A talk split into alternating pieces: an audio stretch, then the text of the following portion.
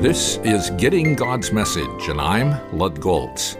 We've studied Ephesians 5 1 through 6 4 and done a focus and amplify study of these verses. In our study, I noticed that the term children is mentioned four times in these verses. It also mentions the time when children leave father and mother and get married. Two times the term children refers to being children of God in the church, and twice of being children of parents in the family. When a person trusts in Jesus Christ for salvation, he becomes a child of God, one who is dearly loved by God. As a child of God, we are transformed from the kingdom of darkness into the kingdom of light.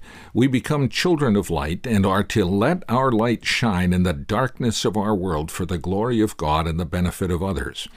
As children of parents, we are to obey our parents and honor them by the way we live. We are to be receptive and responsive to their training and teaching in the things of God.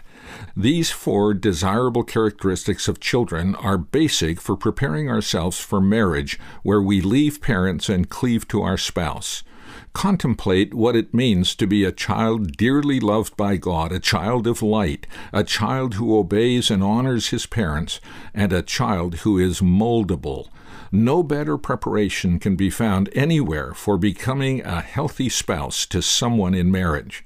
Neglecting any of these elements in your life will have a debilitating effect on your marriage and your family life and it will hinder the effectiveness of anything you attempt to do for God.